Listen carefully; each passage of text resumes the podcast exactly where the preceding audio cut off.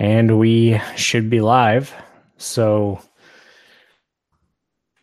I'm just checking to make sure that what I there's a little bit of delay. So just making sure I'm watching the other screen.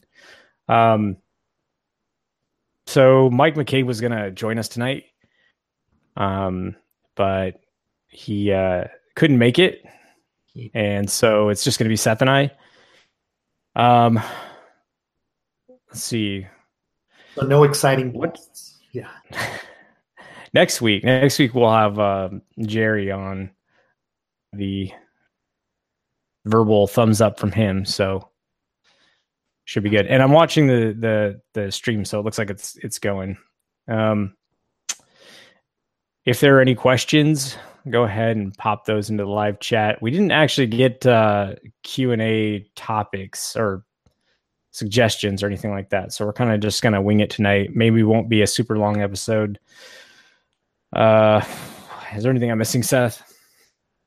No, I don't think so. Right. Um, I mean, whoever joins, joins. It's great.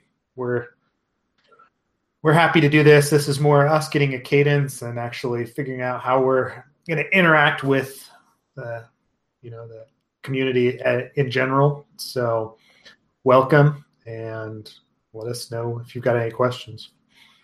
Yeah, we're playing around with the times a bit, and the day I think we're pretty much set on, which is uh, every week at Tuesday on a Tuesday. So uh, that those the days are pretty much set, but the uh, times may uh, we find to be, and also like we have you've you know we got stuff going on too, so uh, might have to adjust. Uh, all right, so Mike's not going to make it. Um, some of the topics. Well, well, we can jump into our our uh, first topic for the night, which I thought was insane. The whole Hawaii missile alert uh, scenario. Um, thoughts are on that, Seth? Uh, besides the fact that we, we're bad at designing UIs to protect ourselves from crappy situations. I mean, the whole thing's Yeah. pretty crazy, right? I, I, you know, you saw it all over Twitter. People were posting, "Oh my gosh, I just got this text alert that missiles are inbound in, into Hawaii." Right? That that was the whole, you know, the emergency notification system was working, and guess what? Prepare. And then came out that somebody was supposed to hit the test button and hit the real button instead um, from a drop down list. Is this right, Ken? And that's the reason it went out. I actually uh, retweeted the picture of the site and uh, from a news source and you know what do i know if it's legit but it was basically hyperlinks that's all it was it was just a like a like a 1996 1997 website it's terrible looking and that's all it is. There's uh there's like this little spacing between the link for test and the link for the real thing. And I just I, I yeah. I don't know why like why why would that be designed like that? And I don't know if you had read up on it but so this is the same this is the same place where they had found passwords to these systems on like sticky notes near the monitor because I'm guessing it's shared like these are shared resources or a, sh- a shared site or something like that right so Yeah. so yeah, typical stuff that we see credentials on sticky notes. And Well, yeah, uh, I thought the credentials on the sticky note was actually a news story after the fact, right? Where they panned over the guy's computer or the, the shared computer, and it was like down at the bottom, and no one had even mentioned anything about it, right? Bad So, it just goes yeah. from bad to worse. I mean, I can't imagine getting that. Can't yeah, I definitely can't imagine um being on the other side of that. Um, you know, living in Hawaii and getting that. It's just I mean there was something else. There like gosh, there was something else that I'm forgetting about that. There was like way oh yeah, some of the uh, alerts didn't even make it to like people's phone phones. So delivery wasn't hundred percent successful, which was another thing kind of So it, it it went out, but then went late, or it didn't it didn't arrive. Is that what you're saying? Yeah, it didn't arrive to a percentage of people on the island. That's an. I mean, that would be an interesting so. test in and of itself, right? I mean, they've always used to run those emergency alert drills on TV, right? But now that we're so dependent on cell phones, nobody's watching TV like they did back in the day. I don't know. Yeah, that that image that you posted on your Twitter account's pretty interesting, actually, to see. You know, there's a test message, and then there's stuff underneath it. You're not quite sure. I I can see, you know, hey, you're supposed to send this test message out, and just misreading it and clicking underneath it because it's yeah, it's right there and available. There's nothing on it that says, hey, this is really you shouldn't be sending this out unless it's a real emergency, right? I could totally see myself accidentally clicking that link. Um, yeah, I just, yeah. it's a, but I mean, honestly, this person's kind of, I don't know, they're the the person that um, set off the alert is kind of like QA at this point, right? They they found a few things. You know, obviously the UI is horrible password management's not great. And hey it doesn't reach all the people on the island. So kind of a if you flip it kind of a good qa test in a way. Yeah uh, besides the fact that you know it's been blasted all over media at this point right? It's, not the way that you want to go about your first day at a job i'm oh, sure. oh gosh no you know, yeah. but this, I, I, mean, this comes down to it, right? We, are constantly clicking on links. We're constantly clicking on stuff that we probably shouldn't be. Um, I mean, even in as a security professional, you know, once in a while, I'm like in the midst of my job and I get one of those PhishMe emails and I'm not paying attention, right? Um, like one of the the phishing tests, uh, and it's it's easy to actually do that, right? We make it incredibly easy for someone to get to enter into an insecure state. I mean, I am sure point. you've never clicked on a link, right, Ken? I uh, probably I I can't think of any off the top of my head, but probably at some point. I mean, like, uh, yeah, we're not immune to it. Uh, you know, nobody's immune to clicking on links that you shouldn't. Um, oh, yeah. Well, and you know, so there's another good. So uh, just real quick, I, I actually had a I had an app, and this was it was a similar deal. It was like 2000, I think 2009, 2010, and uh, basically the app was designed such that like the delete action uh, was just through a, a hyperlink. So it was basically if you hit this endpoint, you deleted. I believe it was users, so you just deleted user records and this was like a site for user records. And uh, basically i ran burp suite spider. And um, you know i was testing the site and spider just kept seeing these links and kept going and kept going. And so you know I get kind of a panicked message like later that day we'll say. And uh so we we go into to to kind of like talk about this to figure out what happened and uh i mean you could say you could definitely say um yeah i mean you definitely say that you know i should have excluded that from scope um perfectly fair you know from spidering but why, why would you design the a, why would you design a site like that? And can you imagine if this site was tested? You know what i mean how badly yeah. that would have gone. Yeah. Oh, I mean, and it happens all the time, right? Right. Uh, you know, I, I've got a couple other examples of the same sort of things, right? You know, the fact that, hey, you know, I shouldn't be able to, you know, bring your production database to a crawl because I'm looking at your staging instance, right? That's just not, that's not something that should ever happen. Um, but we all know that, you know, people make short, uh, or they, you know, they shortcut things, right? Hey, we're just going to put the staging database on the same server as the production database because it's just staging, right? No, no one's ever going to affect, you know, it, it's not going to matter because no one ever really hits that besides the UI guys when they're testing X, Y, and Z. But, you know, and then no one ever thinks about it again until one of us comes in to do a test and all of a sudden it goes through the roof because there's a problem with SQL injection and we're dumping the whole database, and all of a sudden we can see your production database as well. It's just this cascading effect that happens when we take shortcuts. And I mean, it happens in other industries too, obviously, right? So it starts out as, hey, we're just listing all these links on a single page, and and then it becomes too many links, so someone gets confused, and then they send out an alert when they shouldn't have? Yeah, I mean, I definitely feel though that there's there's a reason that you know there's regulations in place, right? I mean, in other industries to avoid this stuff. I mean, errors happen, but uh, and obviously they've they've I think they said they went to like a two person system, something along those lines to fix this. Um, I mean, for those that are wondering, you know, well, like what is the fix?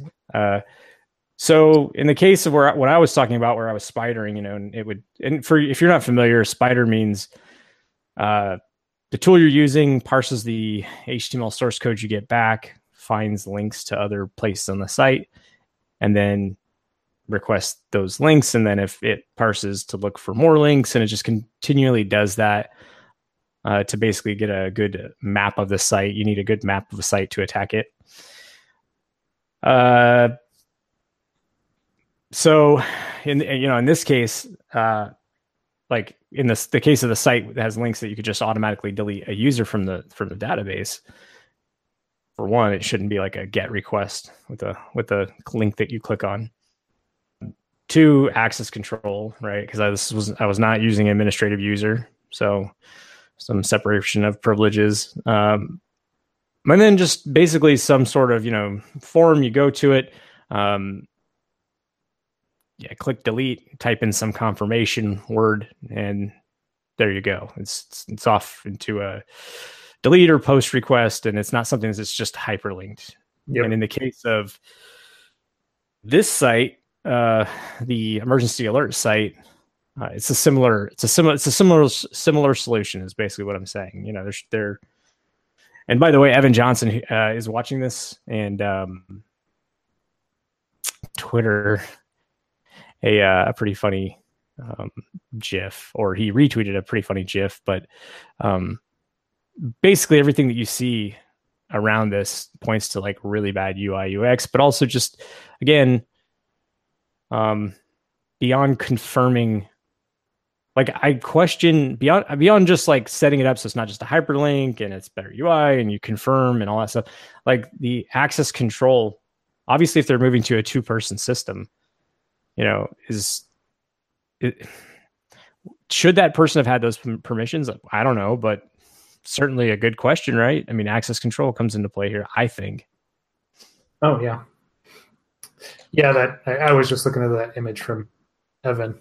It, it really does go back to you know just like the user interface and the user design and making sure that people can uh, are are doing what they intend to do, right? And keeping people from making mistakes that are un- unintended. Um, well, you know. Yeah. Sorry, yeah, folks pretty- in Hawaii. What's that? yeah, exactly. I mean, I'm sure it wasn't a uh, a very nice uh, text message to get, even yeah. though it was the middle of the day, right? Yeah, I mean, I just can't imagine the person who like clicked on that with their that, that you know that's got to be terrible for them too. So I mean, I'm obviously they're the the reason that this. Okay, I, I wouldn't. I don't want to even go that far because I think we all agree that the website's just terrible and this process was terrible and a lot of terribleness. So I'm not laying it at that person's feet. Also, not absolving them completely. What I am saying is. uh regardless of what you feel, it's got to suck to be that person. So. it, it, really does. It has I think to. that's going to come up in his performance review, you know, in, in another month. well, oh, man, oh. an alert to all of Hawaii that we were being attacked. Right? So we're gonna we're not gonna give you a raise this year. I'm sorry. Brought in donuts though, so team player. Yeah, that makes up for it. That that definitely makes up for it. Depends on the donut, right? I mean, there's it depends. Yeah, so I don't know. I don't really have any other thoughts on that other than you know. Well, I wanted to folks in Hawaii. Yeah, I mean, yeah. Sorry for the guys in Hawaii. I, I wanted to actually go back to something we talked about last week, Ken. I, you know, I know we've got something else on the agenda in a little bit, but um, you know, we've been talking. I mean, Meltdown and Spectre right? Those two attacks or those two vulnerabilities are still in the news, um, and everybody's still trying to address those, right? Um, the interesting thing that keeps popping up, like I've been playing with proof of concepts. Have you looked at any of those and how that actually works, and you know how efficient it is? Yeah, I looked at it. Uh, I looked at one pull up the link. There's a GitHub repo for it. I don't know if that's what you'd used.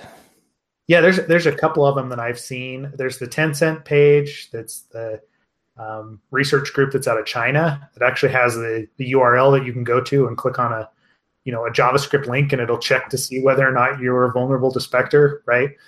Um, take that with a grain of salt because you know it is a Chinese website and they may be sniffing other stuff out of there, right? So so if you're going to visit that site, just make sure that you're doing it in a browser that's not running anything else or on a computer where you don't you're not logged into online banking. You know, just the normal precautions.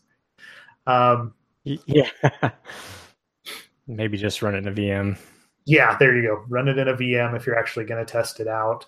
Uh, but it's been uh, like a pretty interesting exercise. Um, I, I don't think in the security space that we've had new classes of vulnerability pop vulnerabilities pop up that often, right?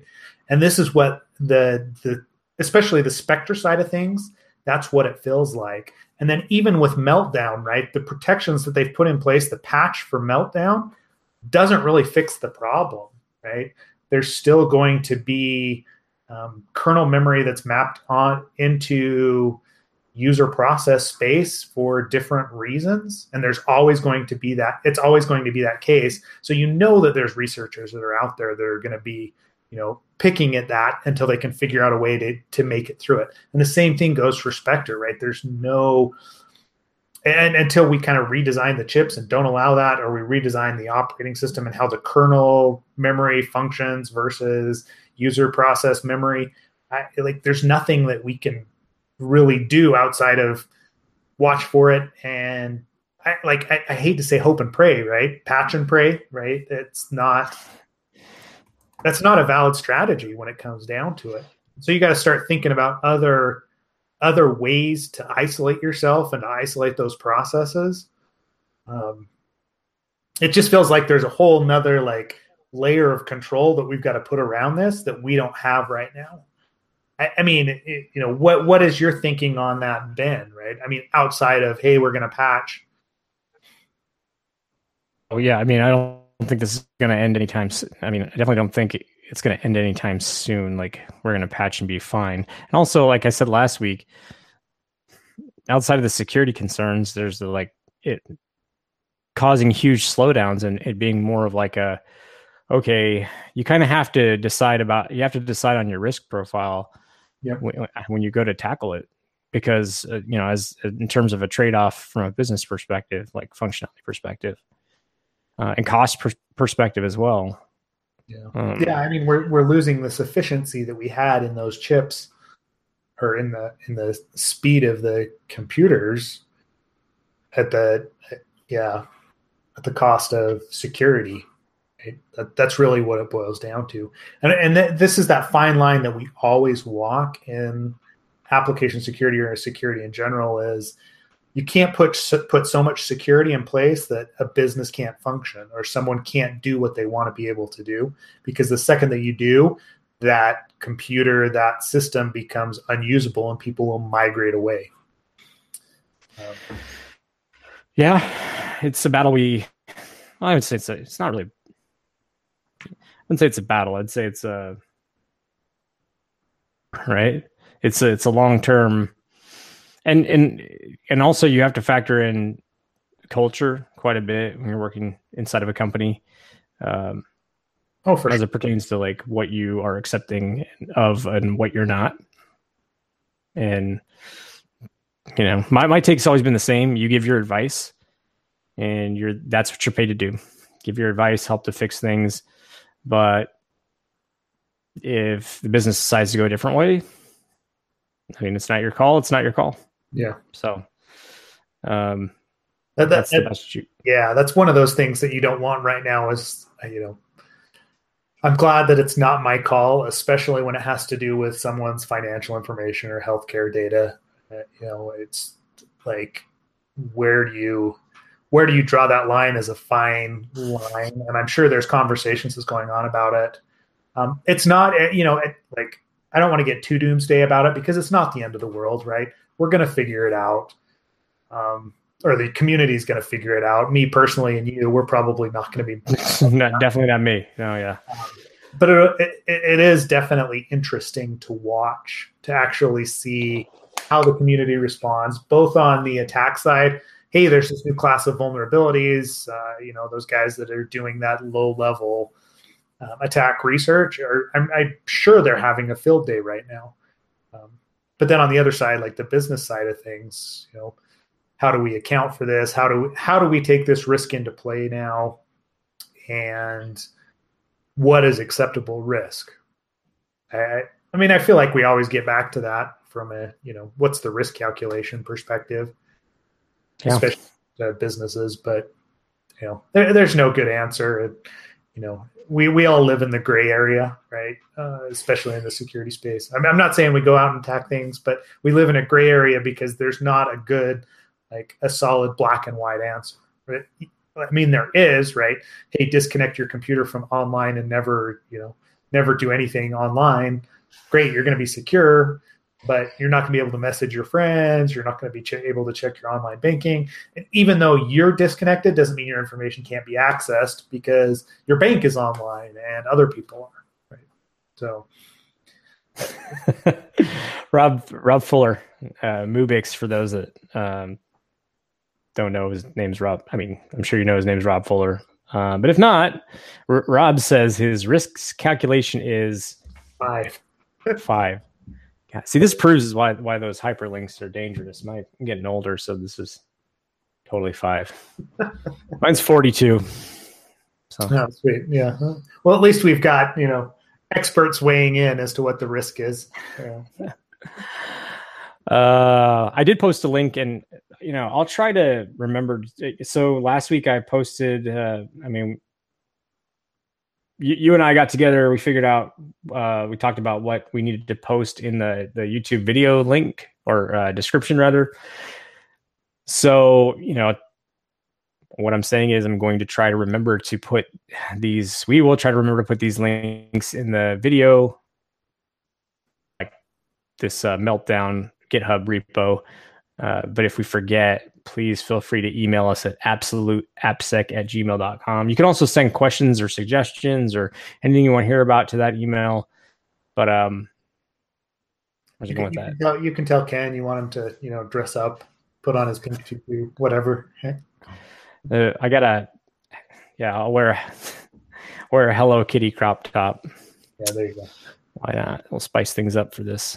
Um, so yeah, I and back to this this whole like meltdown specifically. Uh, there, this repo has uh, videos on using it. Um, this tool, uh, this proof of concept, and like code to um, it just basically says that it simplifies the exploitation of the bug. Um, Yeah, it's the interesting thing that I found when I was running the proof of concepts, right? Um, especially for uh, Meltdown, right? It takes a little bit of time to actually dump that much kernel memory because of the way that they're doing it, right? Because it's one byte at a time.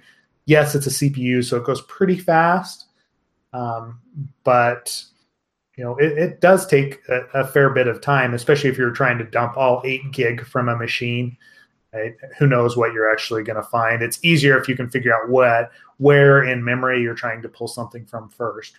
Obviously, um, yeah, Yeah, the crazy thing is with these. The crazy thing, though, that we've seen every time some new attack comes out is it doesn't take long for it to get more, far more efficient. Um, thinking back even as far as the padding oracle attacks, I remember that being Yep. kind of annoying to figure out how to exploit. And then, you know, you always get a warning like, oh, the site might be vulnerable. Um, there was some tooling. I had some scripts I'd written around that. And uh, yeah, anyways, uh, then like a nice GUI came out. I could just pop in a URL and go to town. Well, yeah. If we go back even further, right? You, you talk about the old DES days, digital encryption standard days, um, and you know the scientific community figured out, oh, guess what? DES is vulnerable, um, and it was the who I, I think I believe it was the NSA. I'll have to check my facts on this, but I believe it was the NSA that came out after after the community at large had figured out that there was problems with DES and it was fairly easy to crack, right? Realistic to actually crack DES. And the NSA actually came to one of the conferences and said, "Yeah, we know about it. And actually, if you do X, Y, and Z, it's you know 20 percent more efficient or something along those lines." That sounds about right. Yeah. So I, I mean, you knew that they had been holding it for a while, that they, they knew about these weaknesses because they had done more research in it than the community had. I don't think we're at that same level anymore. Right? Definitely, there's a lot more eyes on encryption standards and vulnerabilities in the private space than there was, you know, back in the 60s, so 70s, whatever. Yeah, dating yourself. No, I'm kidding. Yeah, I'm not. I'm not quite that old. I'm just I, the gray is, you know, kind of a misnomer there. You're what, 65, 75? Yeah, yeah, yeah. Something like that. Depends on the day. Oh, yeah. How you feeling? How old you actually are? Yeah. You're there. So, which, um, which, kind of, which kind of naturally leads us into our next topic. It kind of does. Uh, you know, you had brought this up, and uh, so so we were going to talk about imposter syndrome a little bit, which um, I didn't even know what that was. I so I'd heard the term, and I'd heard that. And if you hear my son in the background, he's still awake. Go to bed. Um, where was I? So yeah, I heard the term, but uh, I actually didn't know what it was until like a few months ago. Uh, Mike, who was supposed to be on this podcast, thanks very much, Mike, for nothing. Not going to let you live it down. Uh, Mike had mentioned it, uh, or sent it over my way, explained it, um, some link that explained it. And uh, I mean, do you want to go ahead and give people the definition? Sure. I mean, I, I mean, basically, imposter syndrome is the feeling that um, your your level of effort and your knowledge in a specific field is not as great as everybody else that it, you are working with on a daily basis right? So you're seeing all these other people that are presenting about cool topics that are coming up with attacks like spectre and meltdown that are you know able to code their way around x y and z or whatever framework. And you start to feel like the work that you do you're really an imposter. You're just faking it and you have nowhere near the talent or nowhere near the expertise as someone else in your field with an ex- with a similar amount of experience right? Does that make sense? Totally. I am actually linking to the technical or the uh, clinical term for it. I don't, I don't know how you'd say that. Uh, there's a dunning-kruger effect and um, basically, if I had to give my take, you're smart enough to know that you don't know things and feel a little insecure because of it. Um, which I, you know, I definitely think, uh, I mean, I know I've had that. I have that. I have that every day, like every day. And what ends up happening, I don't know.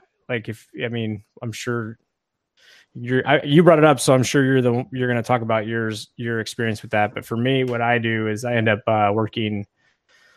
Typically, I work way. I'm getting better at it, but I'd work way too hard to uh, like sort of make up for it. Like if I can get a lot more work done, then uh, maybe mm, maybe people won't. Uh, you know, maybe people will will think I'm uh, better at my job or you know more proficient. Um but yeah i mean as i get older that's it's able to manage it. Doesn't mean the feeling goes away but uh yeah i guess it's i guess that's what it is. Just um knowing that you don't know things and compensating or feeling uh insecure about it. And maybe you're not you don't belong uh, amongst the professionals that you work with. Yeah. And it's always a difficult road right um, i mean everybody comes into the industry with their own set of expertise and with their own personalities uh, and, and i like i really ran into it kind of that in my first position at iomega like i remember you know going in and having very strong personalities on that team. And I may, I may seem like I'm willing to talk about things now, but at the time I had like a serious case of stage fright. You know, I'd been a programmer for a number of years. I'd learned all these things and they were looking to me for expertise, but I'd go into meetings like, and I wouldn't like for two hours and I wouldn't say a thing, right? Even though we were supposed to be leading the meeting, but I had personalities on either side of me that were just like, willing to jump in and willing to give their opinion. And I, I was like, hey, I've only been here for, you know, two weeks and, you know, I'm coming out of like kind of more of like an internship program and a programming background. And like, you want me to talk about these things and give my opinion. I don't have any experience with it yet. It's very difficult to actually speak up and to speak your mind in that situation. Um, and, you know, it, like, if anything, like we talk about infosec rock stars and like the information security community, right? These people that go to conferences and they speak and they come up with some cool vulnerability and then they speak about it for years and their names are just known. And like most of those guys are super down to earth, right? But it's very difficult and it's very intimidating to go up to someone like that and actually say, "Hey, these are my ideas," uh, and you know, kind of put yourself out there. It's a scary thing right? Um, and you know, I, I, think the article that you've linked probably goes into a little bit of you know how everybody does feel that way. Everybody's you know somewhat of an introvert, um, especially when it comes to things that they care about. But it's still it's still a very active part of most people's lives, even those infosec rock stars. And I think they'd be the first ones to tell you that. Actually, I've had conversations with folks that are like more junior in speak in terms of speaking, um, like no speaking experience, and it's funny because like every time they're super worried that what they have to talk about is just it's uh, not cool enough or you know it's not leet enough or whatever the case is and it's almost like are you kidding me? Like, look at what you're t- look at what you want to talk about. I mean, it's way cooler than. I mean, have you been have you been to some of these conferences lately? I mean, there's definitely. Let's not mistake technical or uh, speaking skills. Those are there's those are those are to- totally exclusive of one another. Uh, I mean, pe- some people are lucky enough to have to have both, or not lucky enough. I shouldn't even say lucky. I should say worked hard enough at doing both because super na- naturally talented at public speaking.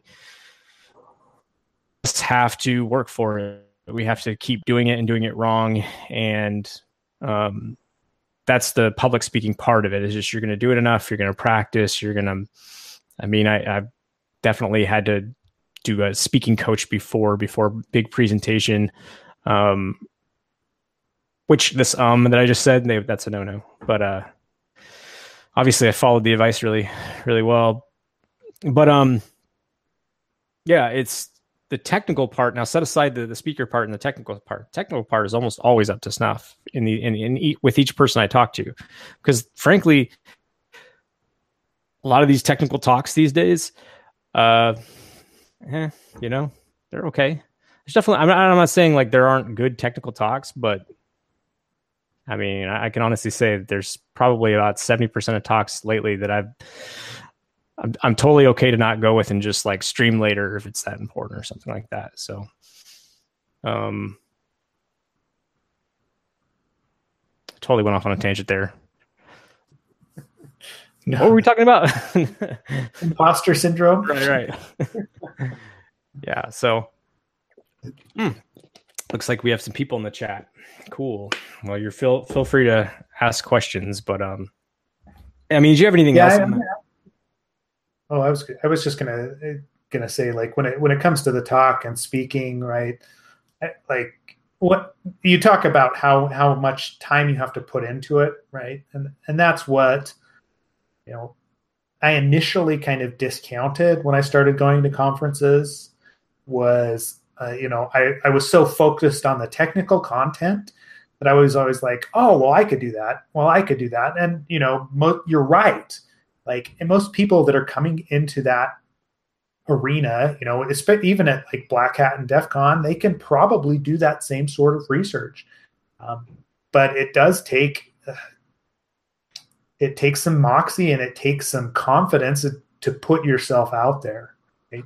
um, and to realize that guess what? Those guys that you consider to be infosec rock stars at one point you know they were just like you and they were they were worried about it and there's there's resources that are out there right? A lot of the big conferences will actually give you a speaking coach or assign you someone who has spoken before.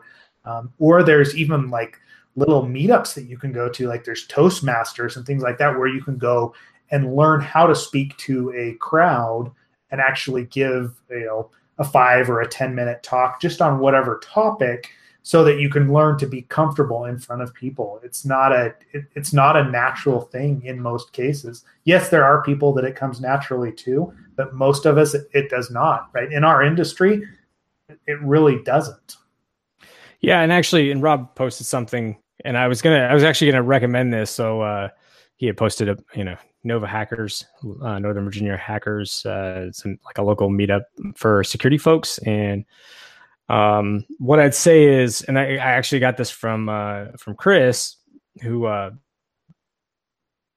Rob. Um, basically, before we ever do a conference talk, we'll go and uh, speak at meetups, and uh, doing that just helps really does help with timing with the back and forth the ebbs and flows of the talk where people might chuckle you know if they're going to chuckle cool be prepared for it and pause um, you get feedback from friends friends that are in the audience. Actually rob's given feedback more than on more than one occasion. I know you've given feedback so um, oh yeah and uh, yeah he, he mentioned something good here which is uh, ask someone who's more experienced to go up with you and do do the talk, and then you can get that experience alongside those folks. And that I think that goes back to what we were talking about last year, is just or last week, is just getting involved um, with folks, just getting involved in these meetups and these groups, and that's your gateway in. But I think once you immerse yourself, you find that like everybody's kind of uh, feels pretty similar in that way.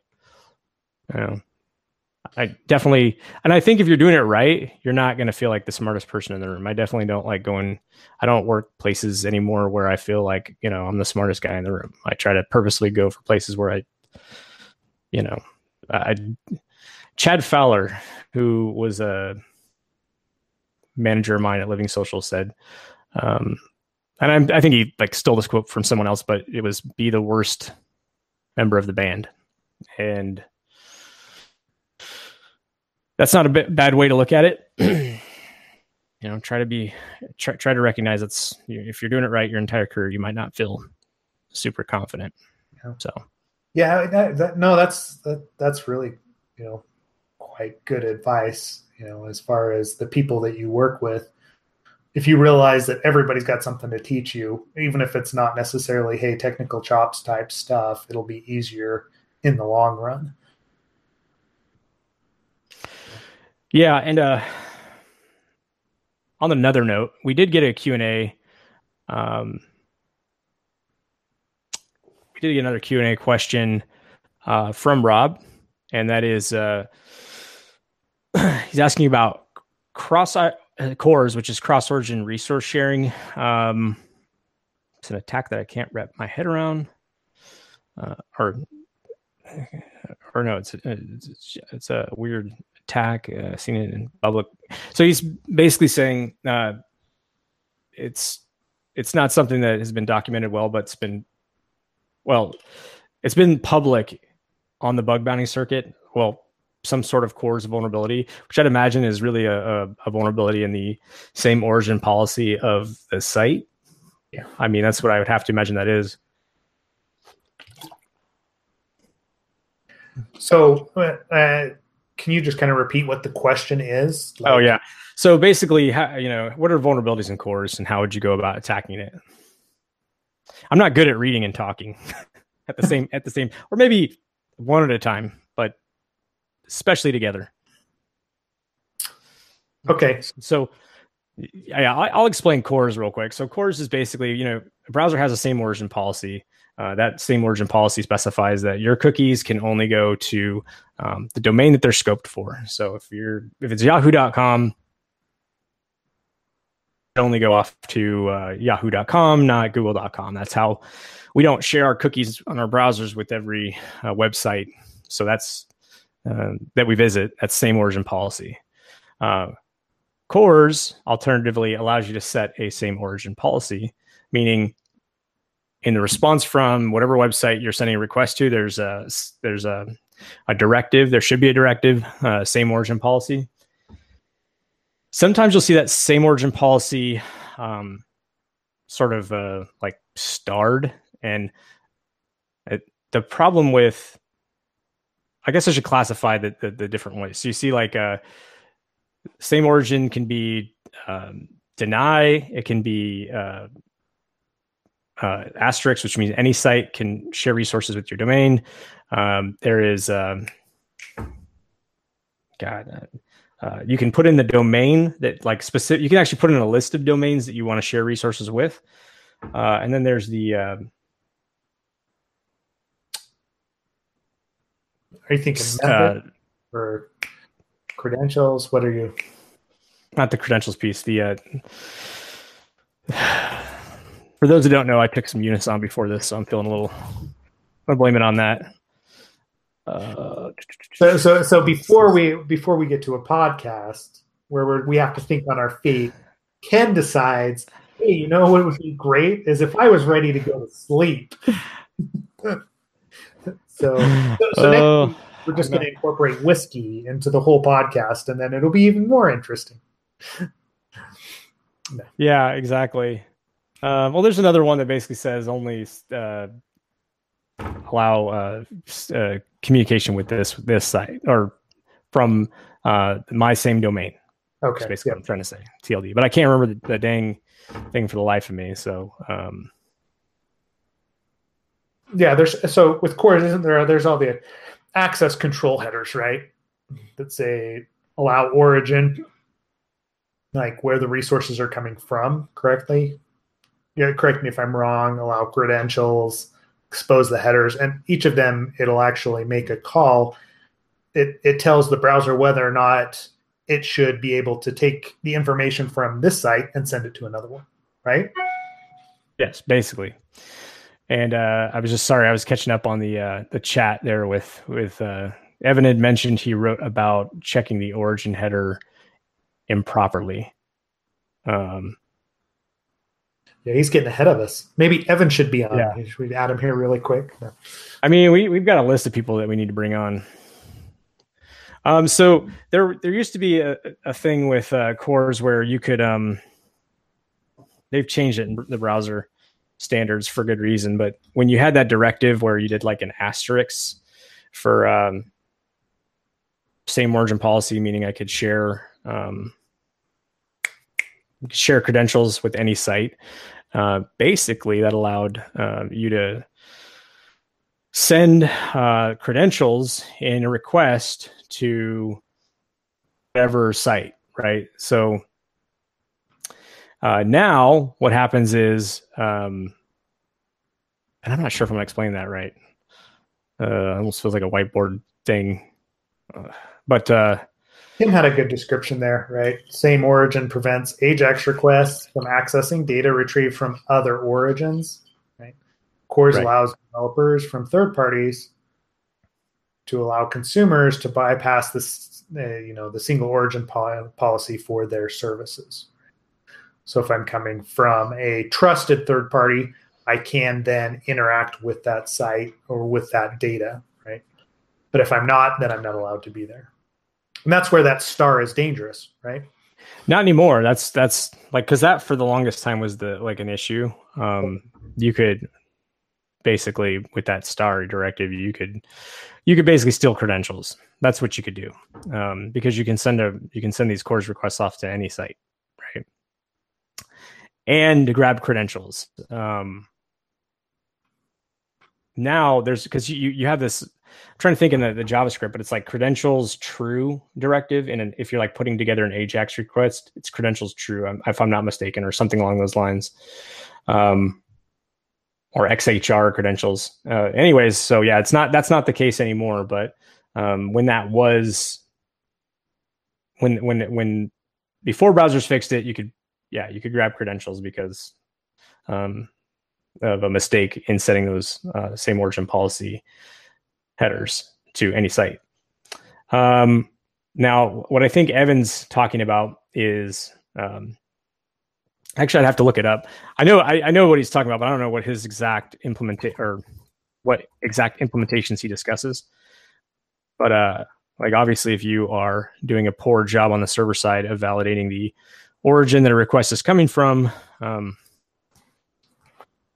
right, you're out of luck. That you, failed with the, the same origin policy. Um, yeah, I'll have to look that up. Maybe we'll talk about it more next episode. Yeah, maybe we can be a little bit more succinct next next episode, and we'll talk through it. Right? I, I mean, surprisingly enough, we've already gone for what fifty minutes or so. Right? Forty five minutes, I guess. Oh wow! Um, yeah, we've gone for a bit. Yeah, and it, you know, we we did want to talk a little bit about conferences. You know, when we start talking about the, um, hold on, yeah, when, when we start talking about imposter syndrome and going to conferences, you know, one of the first steps that you got to take is to get out there and actually learn about information security is to go to these conferences, right? Um, I mean, this weekend is ShmooCon in DC, right? Um, I don't know, Ken. I don't know if you're you're going to it. I'm sure some of your cohorts there from Nova Hackers are, right? You know what? I'm going to have a brief tangent for a moment.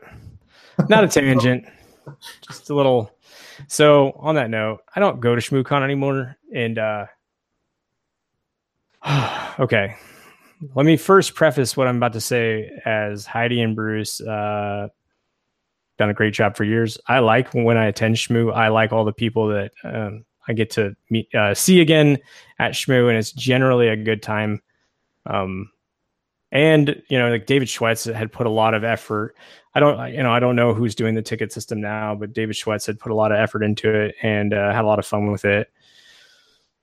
All that having been said, I don't go to it anymore because, frankly, that ticket system is just, I'm not going to deal with it. I'm just, you know, there's too many good conferences these days for me to be like, well, this one's local, but also it's super. Ken? For and again, I'm one person. I'm sure there's plenty of people that would disagree or are like, yeah, you're, you know, oh, ShmooCon. Oh, yeah, yeah. I'm not going to say that. Troll. Um, but yeah, uh, whatever. I'm count me out. Sorry. Just not a, gonna deal with that ticket system anymore. No, that's fine, right? Yeah, yeah. Tim says the key is to submit to the CFP to be willing to speak, because then you can actually bypass the ticketing system. But again, that that probably requires us to think ahead a little bit, Tim. Right? Yeah, but see, that's the thing is like there's always a way to get around it. Like, I mean, I, I've, I when I wanted to go every year, I was able to get a ticket through a friend, or you know, there's never a problem at the end of the day getting a ticket. But getting a ticket after putting in a bunch of work and and I'm just one person, but for me, it's like, eh, that's fine. I go to enough conferences, whatever. yeah, well, I, I, mean, we all do, right? You know, it's we hit the local conferences. You know, uh, there's always the big ones in Vegas in the summer. Um, I, I, I mean, I was going to pitch Hack West Uh, it'll be in March in Salt Lake City. If anybody feels like coming out, that'll be good too. I help I help organize that one, and it's you know it's newer. It kind of grew out of B side Salt Lake City. Um, but you know, part of you know my thing about getting involved, right? I, I did mention Hacker Tracker a little last year or last episode. See, I'm doing the same thing. Um, and you know, it's it's it's finding a niche. It's finding something that you want, and then being willing to put in the effort to get it working, right? So you know, with with Hacker Tracker, it was more of a hey, guess what? I need a conference app on my phone so I can actually read about the talks while I'm standing in line at DEF CON. And now, you know, it's the official app for DEF CON, but we're starting to branch out. We've got the ShmooCon uh, update in there for this weekend, and I'm sure we'll just keep adding other conferences and releasing new apps or new schedules for it as time moves on because it's super easy for us to do now, right? Um, it was never something that I necessarily planned on taking off or making you know that much of an investment into, but it's been you know it's paid off, and hopefully it's helpful to people right? Yeah, and you know, how is it going with Hacker Tracker? By the way, what, what do you mean? It's frustrating at times. yeah, so I mean, for like to recap, for those that don't know, uh, Seth does the Hacker Tracker app uh, along with Whitney Champion. Yep, Whitney does and, the Android version. Um, and then I yeah. iOS version. And Whitney started it a couple years before I got to the iOS version. And it was more, hey, I see that you have that on Android. Can I do the iOS version? And she said, sure. Right. So yeah, it's been a it's been a learning learning experience. Yep. Uh, you know, it was it takes all of those you know iOS recommendations that I'm making for secure development practices, and it puts them into play. Right. Uh, there's a lot of trade offs and a lot of decisions you have to make in when you're building that sorts of stuff, and you know, it's kind of fun to play in that other space rather than just looking at code, someone else's written code all the time. Yeah, agreed. Um, developing is always a, a good time.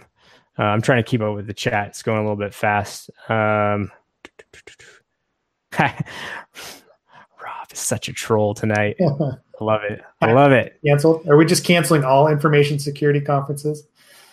Yeah, just cancel them all. Just cancel um, them all. So Oh, and speaking of which, um, yeah, sandbag it. Tim says DerbyCon is getting as bad, and DerbyCon is one that I've never made it to. That's one that I've. It's on my list for sure, Tim.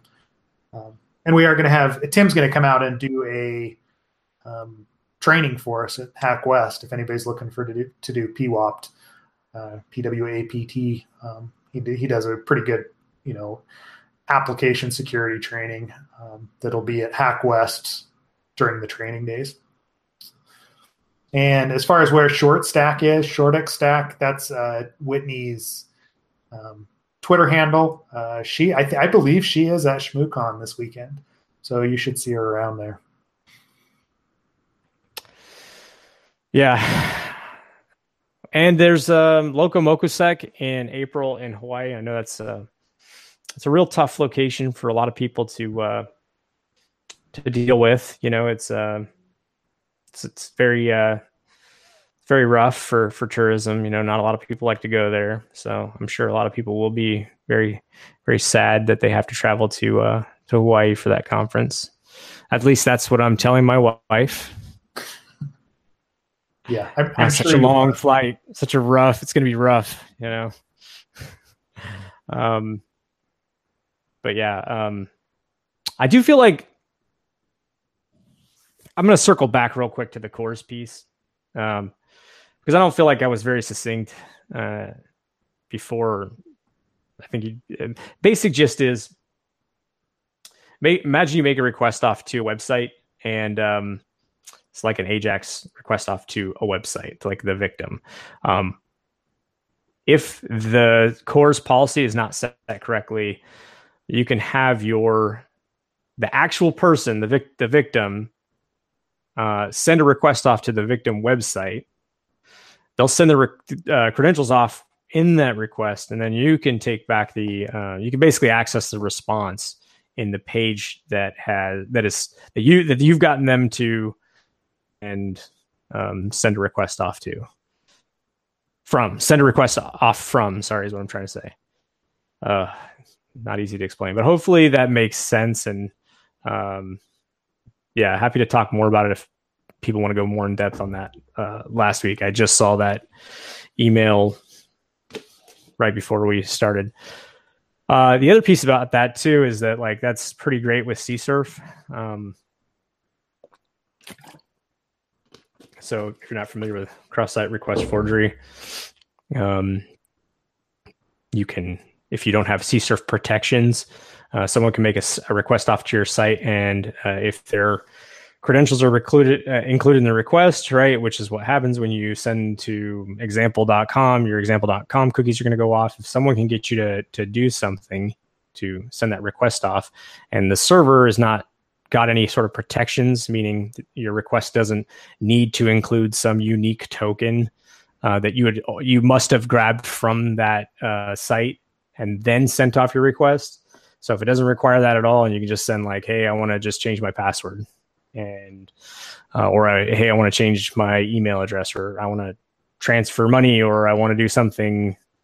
delete something or whatever the case is if there's no CSRF protections and you're you know you're able to send off requests to a site um, with credentials that's always a a fun one too um, don't know how i got off on that no, I mean it is related to CORS, right? You know, if if if you don't have that generated token or that request validation that's happening somehow, um, you know, CSRF is one of those protections that could save you if it's in place. But if it's not, then you know, CORS those CORS attacks are going to be more effective, I should say. So, yeah, CORS is basically. Um, it's just it, CORS itself is just a web standard, and depending on how you configure your policies uh, and how you validate the um, the origin, uh, how well you validate validate the origin of a request, those things all come into play, and how easy someone can basically and someone sell. Uh, who is it? Uh, Terrence on the chat said. Uh, uh, he made a good point. We should probably explain what Ajax is asynchronous JavaScript. So when you go to a site and you interact with it and a request goes off, but your page doesn't reload, Ajax, right? So it's a it's a request that goes off without having to reload the site, and that's how you that's how this chat's working when I'm seeing these new um, messages come up. So the site's not the page isn't reloading on YouTube, but the uh, little chat box is fetching new messages. Although that might actually be like, oh, established WebSocket connection. Uh, yeah, it's good to get a reminder though that we should be explaining these things and try to. Yeah, make it more inclusive so people will understand. I, I mean, we we tend to deal with all these terms and these. Yeah, we we deal with all of these um, synonyms and these terms all day long. So if, if somebody has a question, feel free to hit in the chat on, hey, you guys are talking about, you know, XSS, what does that mean, or whatever it is, right? Um, and yeah. you know, the people that we've got on the chat for sure can explain it as well. So, yeah, I'd say Tim even gave a really great ex. Uh, Tim, yeah, basically giving great explanations. Tim had a really succinct one, which was, um, CORS is a simple uh, is is a is a way to control or way to bypass uh, same origin policy is what I'm trying to say. It's a way to bypass same origin policy. Yeah. So I don't think we have. Uh, we're a couple minutes over. Uh, I don't think we have anything we really have to talk about tonight. Um, I know next Tuesday we're going to do this again, uh, hopefully with Jerry Gamblin. In fact, like we're trying to line up um, a list of speakers. So we have a few people that have raised their hand. They'll, they'll come on. Like I said, next week, next Tuesday is Jerry Gamblin. Um, probably some of the people you, in the chat will, if we haven't already reached out to them, there's there's a couple people in there I definitely know we want to reach out to. Um, and so yeah, we'll try to keep this weekly at Tuesday on Tuesdays. Yep, yep. So just watch our the Twitter feed for at Absolute AppSec uh, for the next live time, right? Um, but most likely it'll be Tuesday evening, somewhere between you know, five and nine p.m. Eastern, right? That's that should be about when we do it. Um, you know, I know we did go a little bit later because of some circumstances tonight, but most likely it'll be earlier as we move you know, into this, you know, through the winter and into the spring. Um. Uh, I'm reading the chats. This is very, very amusing stuff. It's good stuff. Appreciate all the people that uh, showed up tonight. And um, as Seth said, absolute appsec at gmail.com. On Twitter, it's uh, absolute appsec. We'll try to link a few things. The so Evan's blog post um, that he had mentions and the Dunning Kruger effect and meltdown, the proof of concept repo for meltdown. Oh, Tim! Tim just mentioned that Coors is also a light beer. You can get it cheap at most dive bars, just in case anyone was wondering. oh, this nasty stuff. nasty stuff. No, but uh, right. yeah, thanks for joining, and we'll talk to you guys next week. So, have a good one. Thanks again. All right. Bye.